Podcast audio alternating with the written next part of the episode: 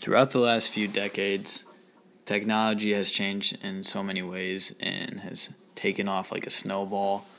Kind of started out slowly and then just took off, and just everything started advancing, getting more and more um, advanced, and started to get new to people, and a lot of stuff came out.